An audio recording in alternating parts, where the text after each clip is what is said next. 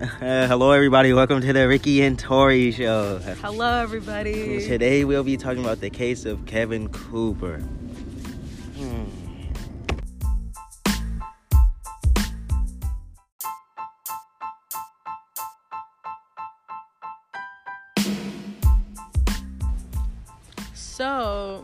Kohler gave us these three questions asking um, about the case of Kevin Cooper.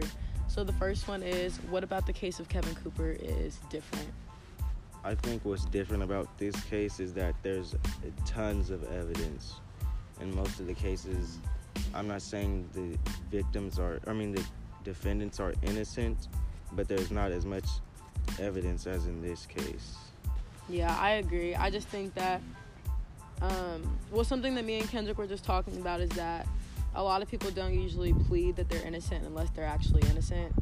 Um, usually, people that are guilty will say they're guilty in exchange for something else, and we see in this case that he actually like pleaded his case for him being innocent. So I think that's something to consider about the case. Um, the next question is Do you believe Cooper when he says he's innocent? I believe him not only because he's saying that he's innocent, but like I said before, because all of the evidence and the fact that he wasn't even at the scene when it happened. I don't understand how they're still trying to say it was him, but you know, it's life. Yeah, exactly. I uh I believe he's innocent 100% just because like Kendrick said there's tons of evidence like against the fact that he did it. Like we we know like there was evidence destroyed which is obviously against the law. So we don't know why Kevin Cooper is still being um, held accountable for this. But um, yeah, I believe Cooper when he says he's innocent 100%, and I have no doubt about it that it was purely just racism.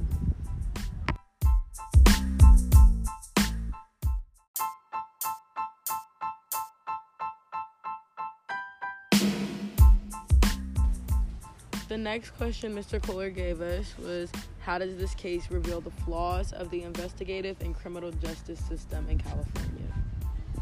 Um, it reveals the flaws because literally you have people like one of the vi- the suspect's girlfriends coming up to the police telling the police that she has clo- evidence that the vic- the suspect did it also the police who threw away that evidence trying to protect the suspect just because he was white Yeah, I agree. Um, let me read the question again. Okay. Um, this case shows a lot about the criminal justice system in California and just honestly in general because I feel like black people are just constantly like disrespected, like treated as less than treated as less than even humans. Like you're you like Kendrick said, you literally are given that like the evidence is handed to you and you choose not to do anything with it still.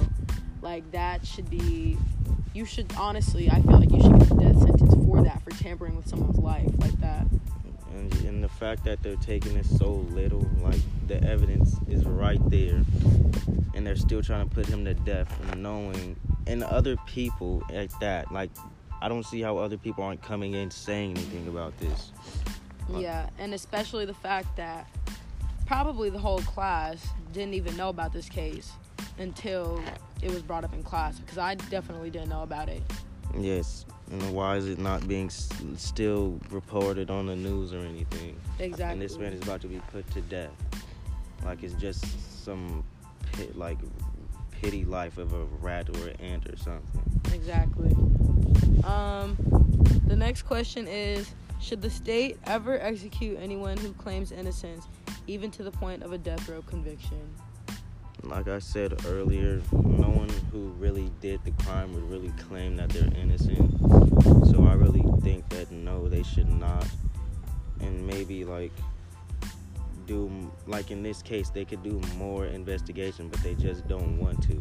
So maybe do more investigation. Like they're acting like they have other things. I mean, they probably do have other things to worry about. But in this case, they're just like giving up and just wanting to put him to death for no reason. Exactly. I think that it's dumb that they even want to do this if they claim he's innocent because, like we discussed in class, it already costs a lot to put someone to death just because of all the paperwork, the time it takes, and everything. So the fact that someone is trying to take a load off of your back by claiming innocent, whether how you see it or whatever, you should probably, I don't know, don't have to believe them, but do something about it. Give them like the benefit of the doubt or something. Like, I don't know, at least try and help them. You know what I mean? Even if you don't care, they deserve basic human rights, just like the rest of us. Um, and so on to our discussion questions. Um, what's going on with the case of Kevin Cooper? What specifics make his case different from other cases? Should this man be sentenced to death? Why or why not? What other evidence do we need to see? What else is on your mind relating to the case itself?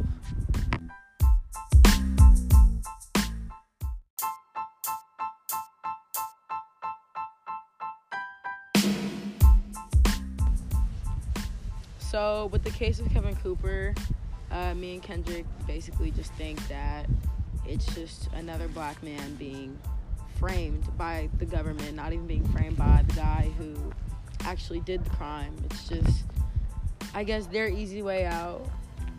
Um, Kendrick, you want to add on to anything? I really feel like it's stupid because I don't, I don't, I don't know much about this case, but I, what I know, the people who actually did the case have not said anything about it because there have been two suspects who have been caught. So why haven't they came out and said he's not like he's innocent? He was not with us. Like it's easy.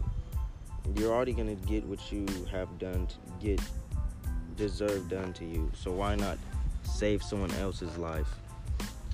And for a person who's still out on the run, I really feel like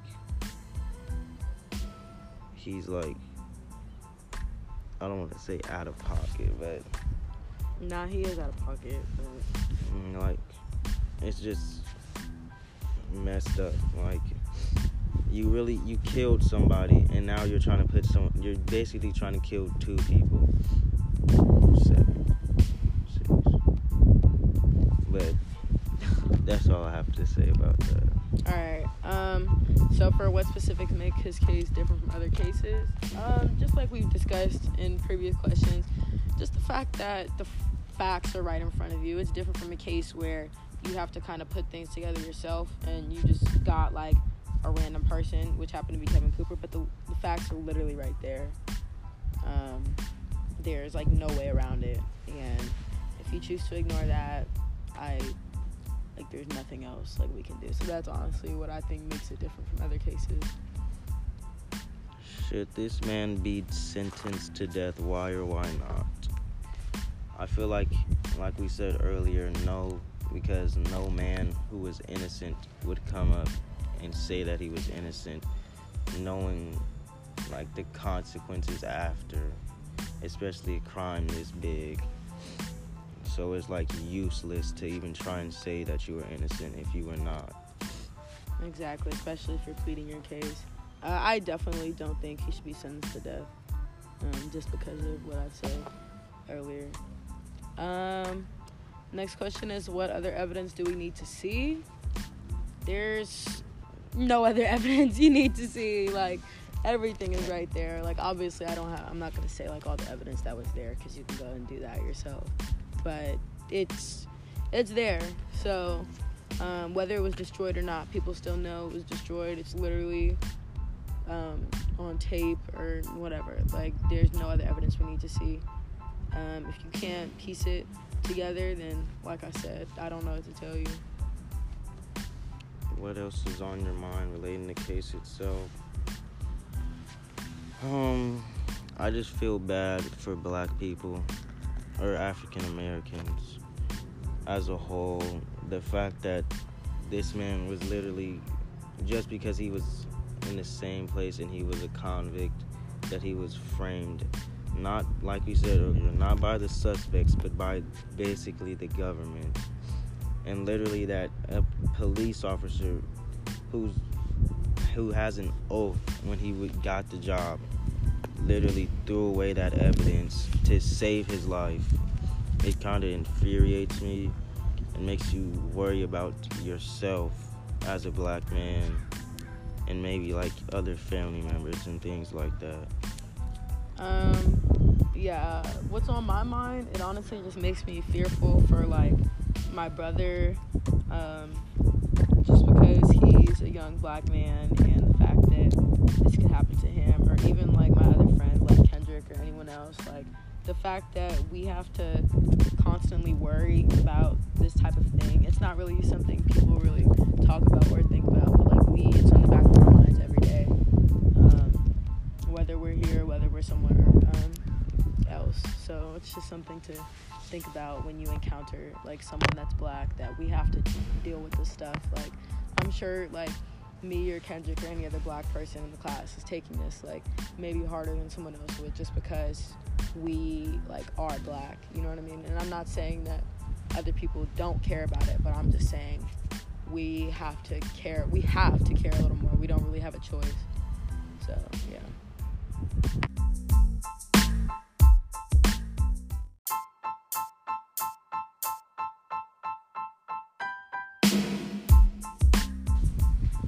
So the second question is after reading Where the Death Penalty Still Lives and recognizing the power of district attorneys and county prosecutors, what responsibility should Kamala Harris bear for this case? Should voters take this case into account when evaluating her record? Um, this attorney really infuriates. Like, this is what makes me the most mad about this case because she had the chance to save. I mean, he hasn't been put to death yet, but save all of this time, him being put on death row, his freedom and everything by just saying that she would do or they would do the investigation. So it's like, what is like? Why are you stopping him from being free? What is, what has he done to you? You know he's not um, guilty other people know he's not guilty, so why not just do it? It's really it's really just like I don't like stamping stepping on an ant because you know he has no defense against someone of such high power. So it's like useless and it's like bullying the, like I really don't understand. Yeah, I agree. Um, for the responsibility of Kamala Harris, um, what responsibility should she bear for this case? I think her responsibilities as an attorney should be revoked. Yeah, completely. Because the fact, like we discussed earlier, the fact that you could just disregard someone's life like this, like you, and you were aware of it while you were doing it, that's honestly sick. Like, there's no explanation, there's no excuses for what you did. And I think that you are a direct cause of, um, of why he was on death row. Um, and should voters take this case into account when evaluating her record? Should they? Definitely. I think that, like, it's just like, you know, if, if this is what you agree with, then hey, vote for it. But I mean, it's it's just wrong. You know what I mean? Anyone with a mind, you know, shouldn't vote for her, in my opinion. And um, yeah, that's all I have to say for that. And um, for our very last question, how have your feelings about the death penalty changed in this unit, if at all? Um, for me, it's really changed. I always was, I never really I don't know. I never really liked it, and I still don't. But like, I learned about more like the logistics and like the um, like I don't know how I say this. Like, I learned just like more about it as a whole, and that it's not just the death penalty. There's a lot of factors that go into it. Um, and I honestly still feel the same. I don't like the death penalty. I think that there's better approaches that could be made. Um, but there are some exceptions, obviously. But for the most part, the, a lot of people being executed, and especially in this case, are, you know, innocent. Um, not a lot, but there are a few, and we can't disregard them. Um, my thoughts of my opinion about the death penalty hasn't really changed. I I've heard like different perspectives about it, and I've learned way more than I us- I knew about it.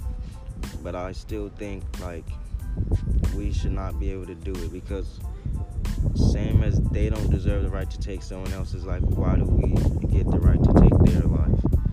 So it's like useless in a way, like how they say two wrongs don't make a right. So I don't think you're really teaching anybody anything by putting someone to death. Exactly. Um, well, this leads me to ask you this, Kendrick. Um, do you think that when obviously you said you, it hasn't changed, but like when you started this unit versus now, like, do you like what are your thoughts about it. From when you first started now, like we've learned a lot more about it. When I first started, I knew about all the money and stuff that went into it, about um to kill. I mean, putting someone to death. But I didn't. I did not know how many people had been put to death. Like I thought it was like a little amount, and I did not know that California was the highest in the country. hmm It makes me feel like people think of California as like Hollywood and stuff, but it's really like bad in a way. But hopefully it changes in the future Yeah. and we find a different way to punish criminals that do high, uh, crimes that high. Yeah. Um, like I said, I learned a lot about the death penalty through this unit, and I definitely, when I when it's brought up again, like outside of the class, I'm gonna think of it differently, just because of what I've been taught in class. And um, I just want to take the time, as we're closing out this discussion, to thank my friend Kendrick um, for having this conversation with me. I really appreciate it, and um, yeah. Well, um, thank you everyone for tuning in for the Ricky and Toy show. We'll see you next time. Um, I think we'll be talking about. Let me see. Climate and environmental justice. We'll see you.